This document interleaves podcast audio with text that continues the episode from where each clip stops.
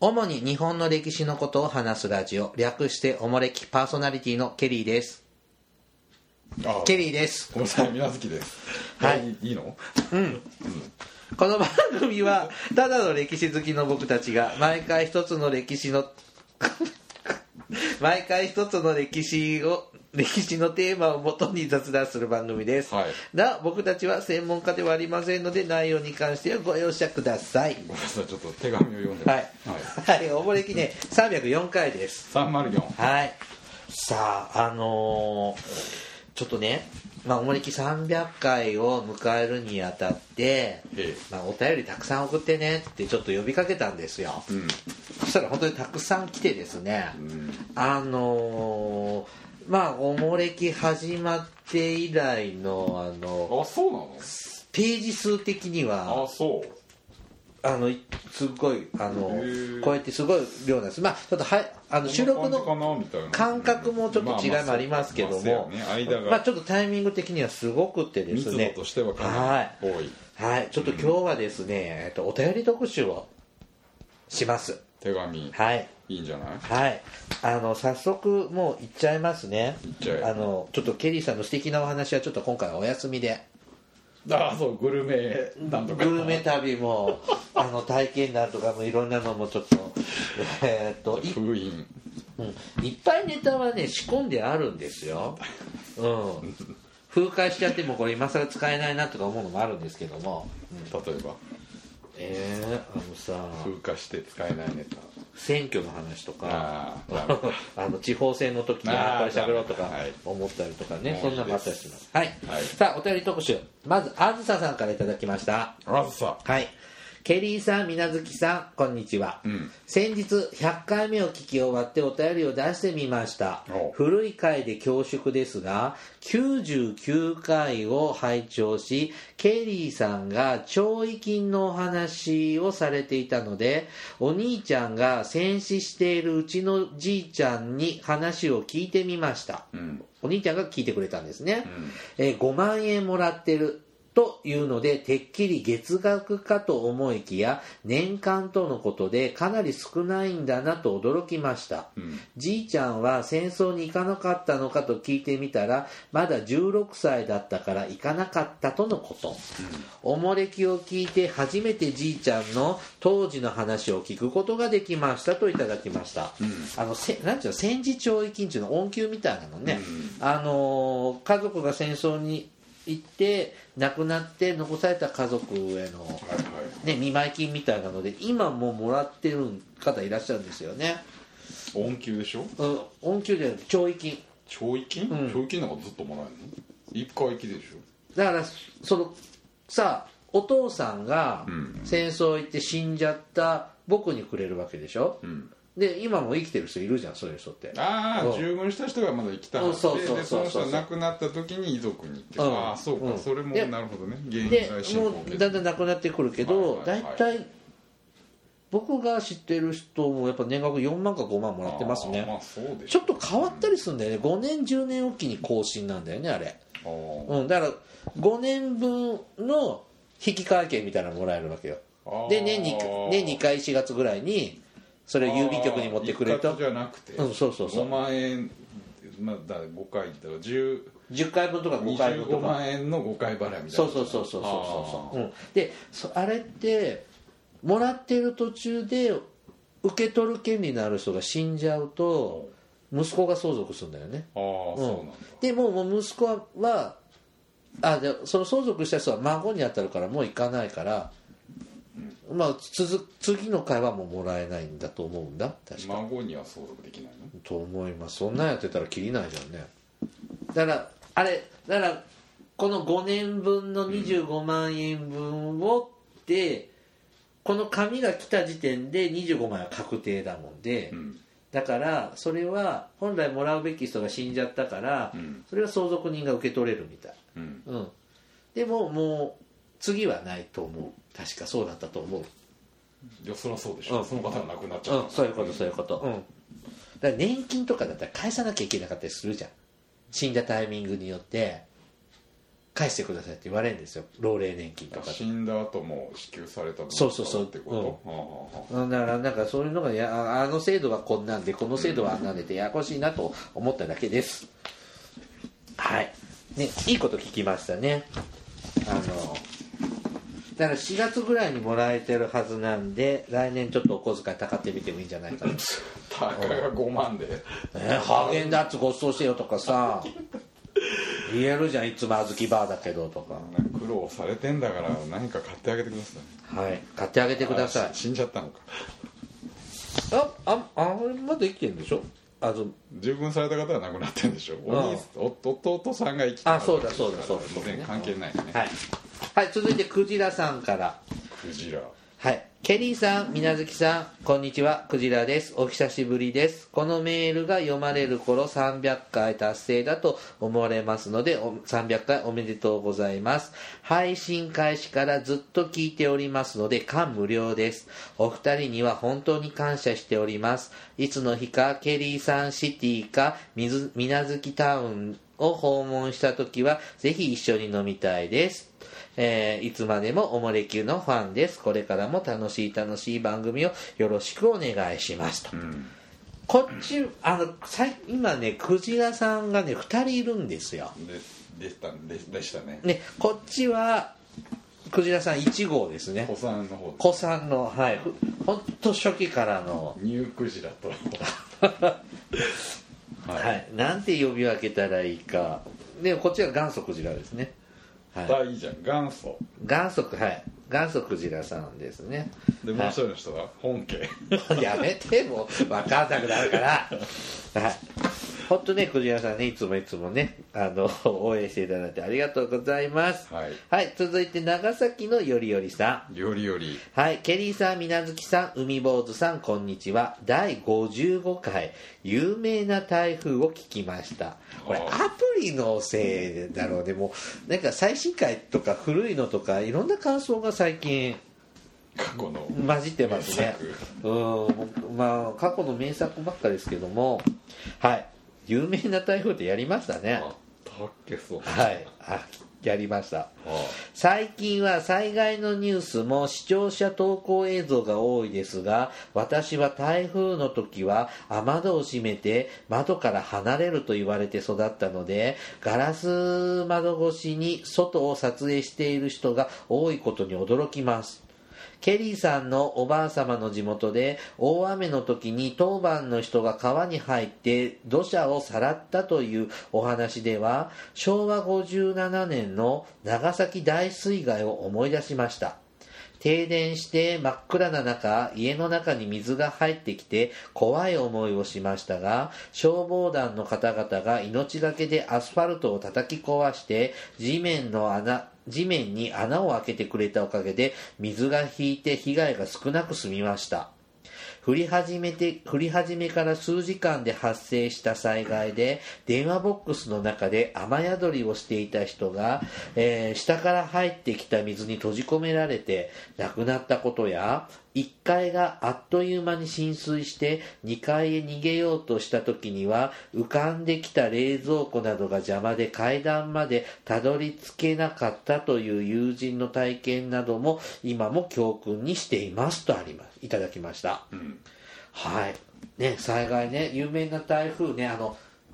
ほら室戸台風とか伊勢湾台風とか、そういう固有名詞のついた台風をなんか紹介したんですよこの土砂がさら土砂をさらう話なんかしたのしたしたしたへあのケリーさんの田舎ね方であの町の中を川が2本流れててあーで、まあ、山からもう大雨だから大量の水流れてくるんだけどあの海に到達する時間差があるわけよ川の長さが違うからで先に来る方がいっぱい砂とか土持ってくるでしょでそれが堆積してこっちの川からはほおの水をせき止めるようになっちゃってで町が洪水になっちゃうんですよだからあのなんか毎年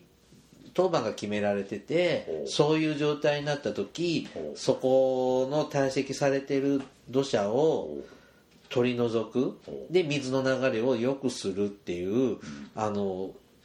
う死んでも仕方ないよっていうのが持ち回りであるんだってっていう話を、あの昔したのようちの田舎もその洪水があった時にこんな話あったかあったんですこれは初期の名作ですよもうええっちねえ今さ台風来た時窓しあ窓閉めます閉めますよあ本当、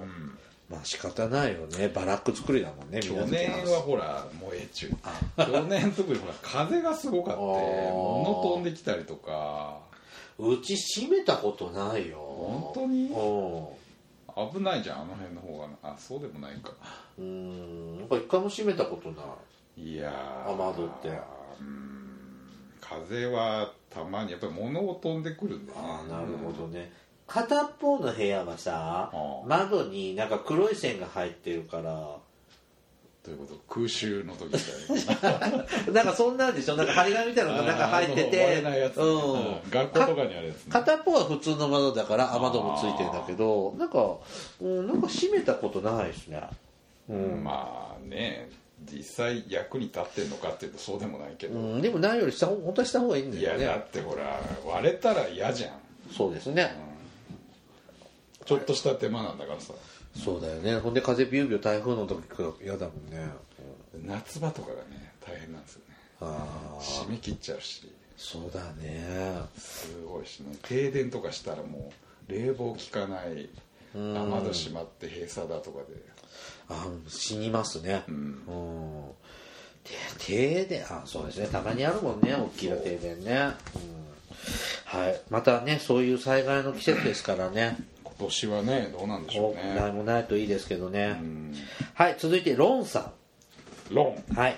こんにちはシリコンバレーのロンシでリすコンバレーのロン、はい相変わらずおもれきを通勤の時に楽しく聞いています、さて私は5年ぐらい前にイタリアに発掘ボランティアに行きました、ご存知のようにイタリアにはローマ帝国の発掘が多くて人が足りないようです、はいしたがってボランティアを歓迎しているようです日本の発掘に関して聞きたいです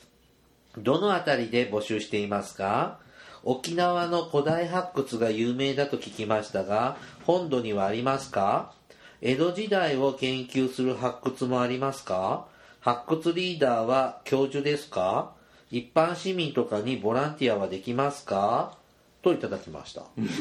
質問攻めうん発掘ボランティアって、うん、どこで探すのボランティアはうーん別に金もらえますよ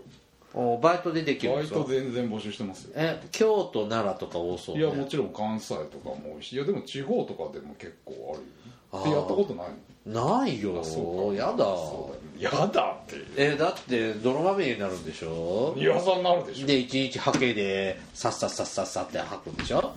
だでもバイトはねそんないいことやらせてあもらえない違うのまあ本当にあの草むしりとか土建屋さんみたいなあガッガッガッて掘っていいとこが来たらちょっとまあてその手だれの人が出てきてであーでででってやってでしかもいいものが出たらもっと偉い人が来るあほ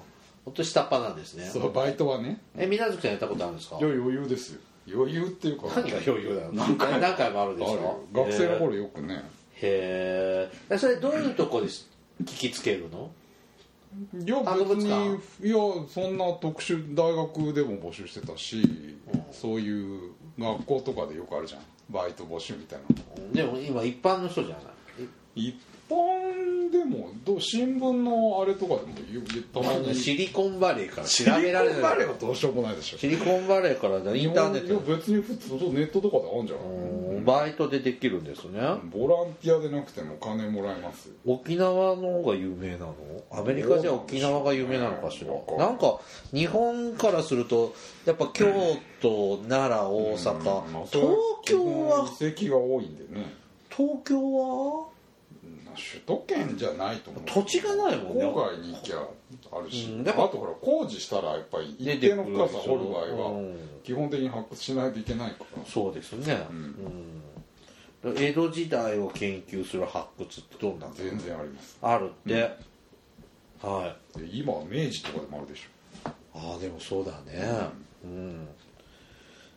まあインターネットでも調べるそんな発掘サイトとかってないのかな発掘サイト発掘したいってこうとん発掘する募集サイ全トち然あょるでしょ、っとその辺う調ん、べてバみイてトください派遣とかでも普通にあると思いますよまあただはお客さん扱いはしてもらえないけどああそうでです、ね、ボランティアはねどうしてもお客さんにしてるんで、まあ、そんなどやつけたらされないと思うけど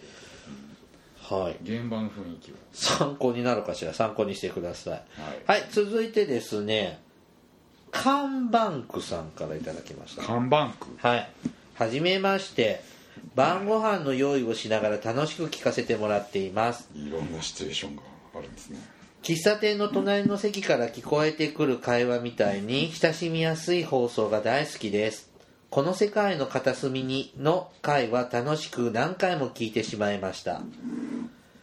えー遠方地、九州や四国などの参勤交代はだいぶ大変だったと思いますが、詳しい工程の様子を教えていただけたらと思います。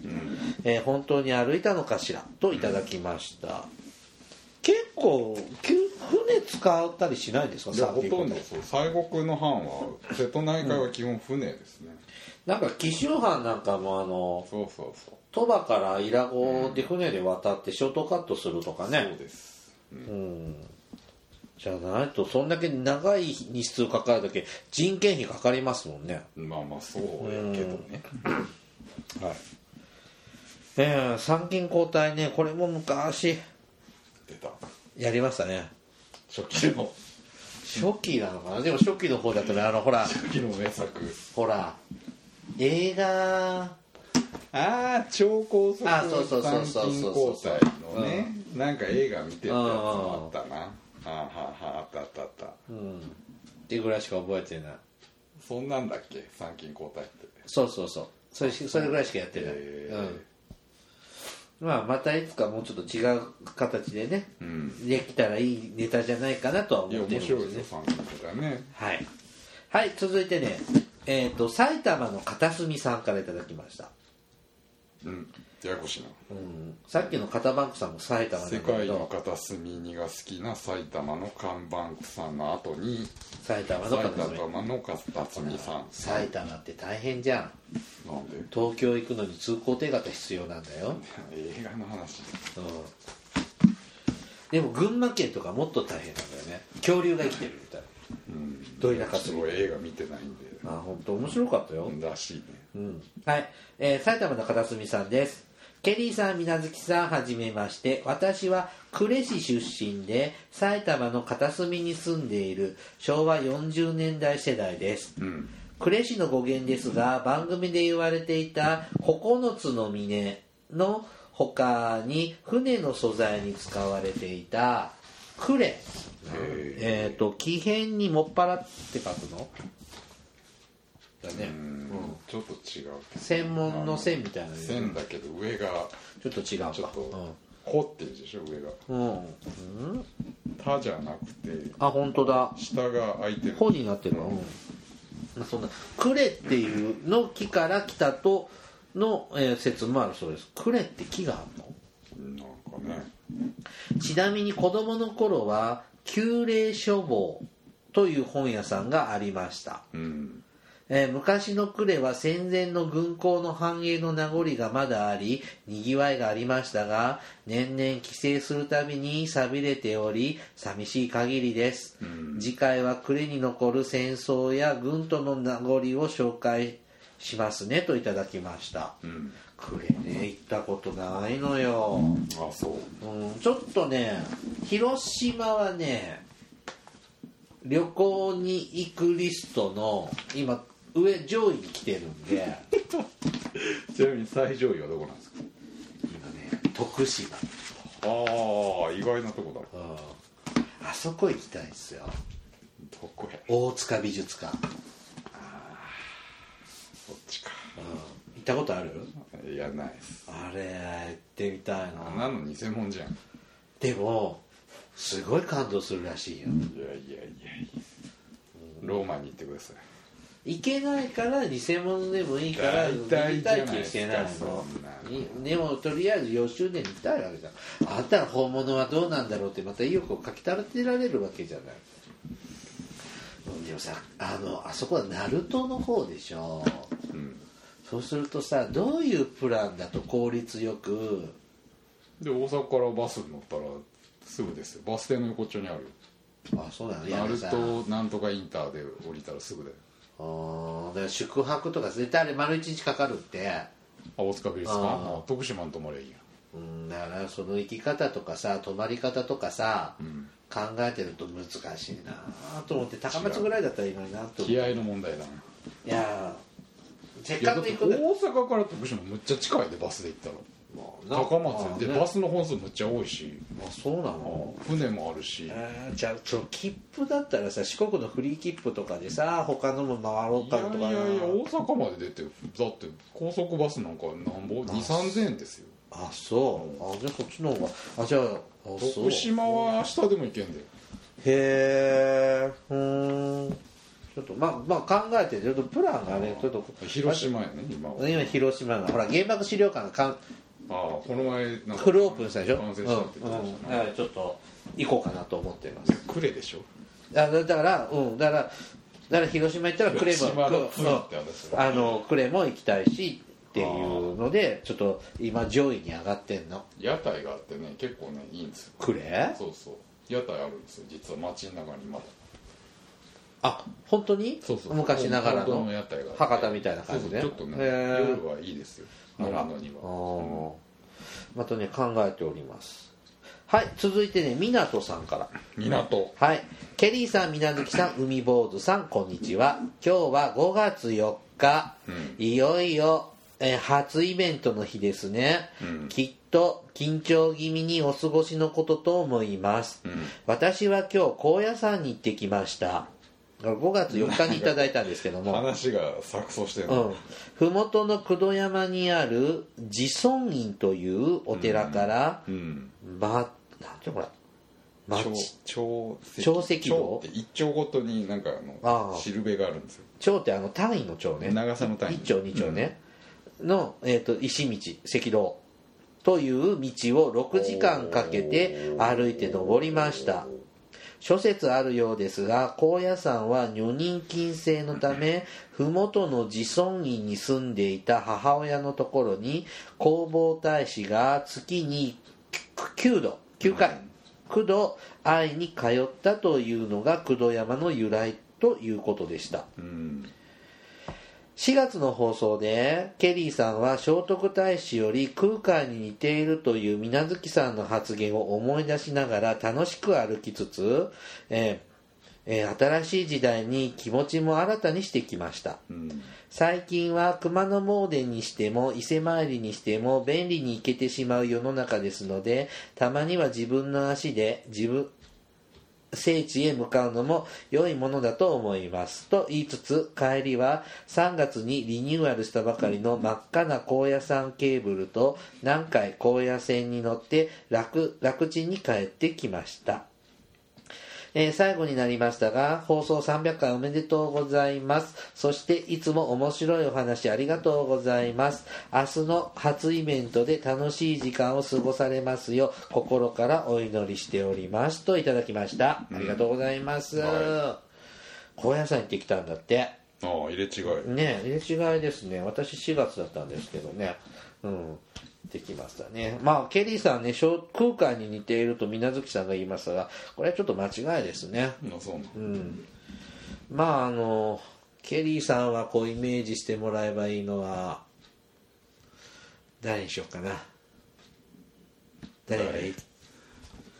うん、なんかかこれネタ仕込んできたのにな忘れちゃった忘れたうん宮月さんはねバンコランで思っておいてもらえばいいかなと思ったんですよ、ああもうん、うイベントに参加した人が失笑し てますよエリーさんね誰にしようと思ってたんだろうあのガラスの仮面の人を思い浮かべてたのになちょっとちょっとバタバタしすぎてネタ仕込み忘れましたが、うはいあまりね想像しないでくださいねびっくり仰天しますからねうんうんねまあね電車で行けるのは楽ですねそうね、うんまあそうやってみんなに来てもらいやすいようにちょっと明治大正昭和の人がね線路を引いてくれたんだからね来てもらいやすいというかまあ行きたい人がいるから引いたら儲かるしでしょうね、うんなんで素直に便乗した方がいいと思います一応悪いことしてるわけじゃないはい続いてあやとさんからいただきましたあやとはい、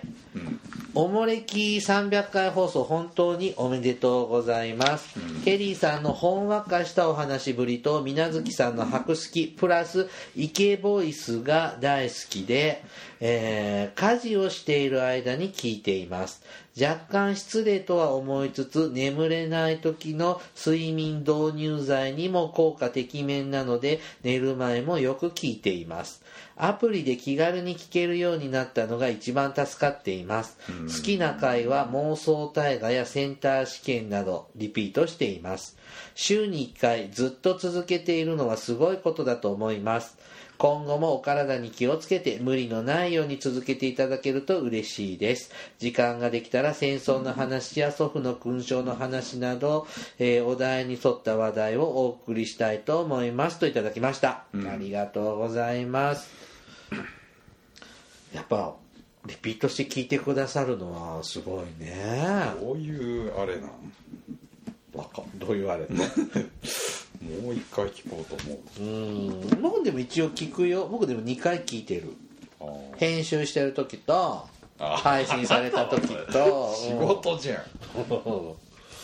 うんで聞くよ、うん、あここ上手にあのカットして上手につながってるって思う時ああるーうんそっちね、うんはいはい、それぐらいです。で、またね、あのーネタ送ってきてください。お待ちしております。さあ、続いて、泉さんからいただきました。ケリーさん、こんにちは。出雲で、泉です。先日はおもれきオフ会どうもありがとうございました。お店のセレクトや参加者の取りまとめと段取りも大変だったのではおかげで、おかげさまでケリーさん、水無月さん、海坊主さん、加藤先生はじめいろんな方とお話ができてとても楽しかったです。ありがとうございましたといただきました。ん続いて、YM さんから。 YM ケリーさん、みなずきさん、海坊主さん、昨日は楽しい時間をありがとうございました。皆さんにお会いできてとても幸せでした。未だ夢見心地で感動、興奮冷めやらずというところです。スタッフの方々もありがとうございました。ケリーさんは男前で、男前で、素敵で、かっこよくって、水無月さんはそうでなくて、というのはお約束で、三者三様イケメンで素敵でした。そして何より想像以上に皆さんが優しくてフレンドリーでいろいろお話しさせていただけたことが本当に嬉しかったです。といただきました。うんはい、もう一丁。あずささんからいただきました。あずさんケリーさん、みなずきさん、海坊主さん、昨日のオフ会、本当にありがとうございました。会では終始気を使っていただき、お三人ともお声の通りのお人柄だなぁと感じました。えー、ともし私が失礼なことを言っていたり無礼な態度をとっていたら申し訳ありませんでしたお酒の席と思ってお許しくださいリスナーの皆さんともいろいろお話ができとても楽しいゴールデンウィークの思い出になりましたスタッフの皆さんもお疲れ様でしたといただきましたはいはい。一旦ここまでにしましょう。また会いますが、はい。えっ、と、今ちょっとまとめて読ませていただいたのは5月の6日にいただきました。イベントの翌日ねはい。はいまあね、5月の5日にですね、うんあの、おもれき名古屋集会を開催しまして、もうあれから2ヶ月近く、ま立ってますよ放送日ですってはいあーはあねえ今もそういいとね楽しかったね。ああ5月6日は二日酔いでひっくり返ってましたけいど、や、僕もね、本当しんどかったんですけど、まあねあのー5月5日は朝から落ち着かなくってねああうんそうですかで何時に家出たらとかってあったんだけどあのそれより3時間前行動ぐらいでああそうしてましたね、えでちょうど5月5日ね名古屋駅前でねーおあのおもれきのイベントを祝してあーパレードがあったんですよありましたねはい、ケリーさん「ようこそ名古屋へ」っていうパレードがあって しょっちゅう言ってんじゃんでそれ海坊主君とうんちょっと見ててあそううだ、んうんでそっからお二人はずっと結構共に一日昼前からあ一緒だったで名古屋飯食って、名古屋飯食った、はい、僕帰り食べ何食べたたあんのかけパスタどこチャオチャオあチャオねチャオは無難だと思います あのじゃったようなこと切っそうそう切手に横井が入ってたのよあそうそれだあそっちあ横井だあそうそう切あ手の方の地下のところのうんそうそうそうそうああそこ僕らも食べたあ本当にでさああれだけでは食べたのその日あその日だってあもうそうやね、えーうもっとがっつり食っとけばよかったと思ってあーそうそうそうそう前も言いましたけど本当に飯食わなかったんで、もったいなかったよね、うんであのーまあですねあれからあの店は行ったのえあの会場になあっなたたは個と人的に行ってないあ行ってないもう本当ねゴールデンウィークの後から忙しくっあてそうへろくに飲んでないよ、え知らんが、うん、飲みに行けてないんですよ、うん、嘘だツイッターなんか飲んだとかそんなのばっかり書いてたじゃんあうんなんかの仕事絡みで飲みに行ったりはしてるけどちゃんとプライベートであでも飲んだ わうんあでもね居酒屋とか行ってなかったりしてるんであすのよ店は行ってないんだ行ってない、うんあのさその切手のねあそのあんかけスパゲッティ屋さん元祖横井があるでしょあれが横井チ横井あれャがオがあっちだよねチャオは、うん、チャオの方がチェーン展開は大きいんですけど、あのその隣におでん屋さんがあるんですよあったかああるのな、あそうここの間友達に連れてってもらったんですけど、むっちゃうまいうん、あそ鶏ガラの出汁のへーおでん屋さんでうなんか横井全然空いてたで他は結構並んだはったのに横井でマイナーなのいやいや有名ですよね名前は俺も知ってたけど横井はねでも僕と海坊主が行った時は並んだよ、本当に、うんでも数組待ちででも11時に着いてでももう数組並んでたんでうん俺ちょうどど真ん中ぐらいだけど横井はねちょっと高いんですよまたチャオの方あそうながのちょこっとリーズナブルそうかな、うんそんな印象なかったけどあのコスパいいのはね横井かチャオかちょっと個人的にはチャオの方で であれね案が店によって違うんで違うねでち結構ね僕がおすすめのは別の店があるんですよ、スパイシーなとことかね、結うん構、あるのでトマトっぽいとことしか白っぽいのと肉がよく入ってるとこは黒っぽいんですよあちょっとそう黒っぽいあんのでねうまいとこあるんですよまた紹介しますね あー食いたくなってきたはいでもうでもさ名古屋駅で水無月さんと合流した時はあのあ、あれが3時だっけうんあこいつ緊張してるな絶対朝早起きだったでしょいやそんなことはないけど俺久々にこんな硬い顔してる水無月さん見たもんいやまあ緊張はしましたようおー来てる来てるって思ってもう不特定多数の知らない人と会うっていうのは一番苦手なんですよいや僕もそういよやまああんまり得意な得意人な人ってそんなにいないでしょだって分かんないもんねわかんないそうそうねだからちょっとあの鎧兜着てきたでしょ、うんああなんやこいつと思ったよこっちのセールだよ ななんでスーツなのアホみたいな格好 でなんでかわいさを演出したんだけどなであのー本当にねあのおもれきのオフ会ね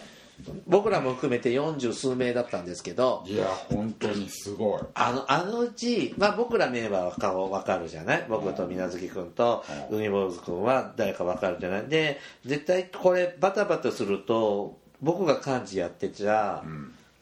回らないだろうなと思って、でちょっとお手伝いしてくれるそうお願いいやしたら本当にねそこはもうちゃんとお礼を申してあこの間ちゃんと行ってまいりましたしうんもう私自身も本当にそれは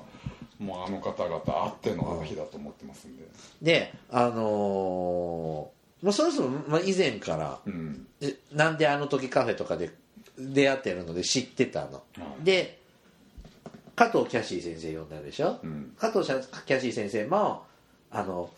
ホラーエロ漫画家の加藤キャシー先生もホラーエロ漫画エロホラー漫画エロホラー漫うんどっちでもいいですけど、もう本当に、まあ、まあ以前お会いしたことがあったの東京でお会いしたことがあったんで、あうなたんうん、名刺があったんで、であとフリチンさんも音楽担当だからそうですね来ていただいて、フリチンさんだけ初めてだったのかな、画お会いしたんだね、うんうんであとの参加者はうんほとんど知らない12名以前会ったことあるあ人そいうたなんんでですけすそんなど人いんのうんいるんですちょっと仕事関係でちょっとあリスナーさんがいらっしゃって言たね会ったことがある方がいる以外はだかはらははは僕は35人ぐらい会ったことない人あー多分水月さんは僕と海坊主以外は誰も会ったことないですゼだかロですよら40人とジ初ンボ対ー面ズ君だって1回か2回しか会ったそこうとだないほとんど何人みたいなもんじゃないですかそうだね超青いです よ名古屋君台まで連れてこられてそうだね水無月タウンからね来てもらってねそりゃ声も上ずりますよあらそうだ僕はさあの参加しますっていうやり取りとか僕全部やってたからそうするとおっちゃあの変更のお手紙じゃないとか内容があったら、メールとかするとちゃんと返事返ってくださる方もいらっしゃったんでそうすると実際喋ってると「多少のあああなたね」とかっていうのがあるんだけやり取りどがあ何もないんだよねないうん全く全く情報のない状態でそう臨ん臨んだんです借りてきた猫ねをしたよでもよかったよね普通の人ばっかでね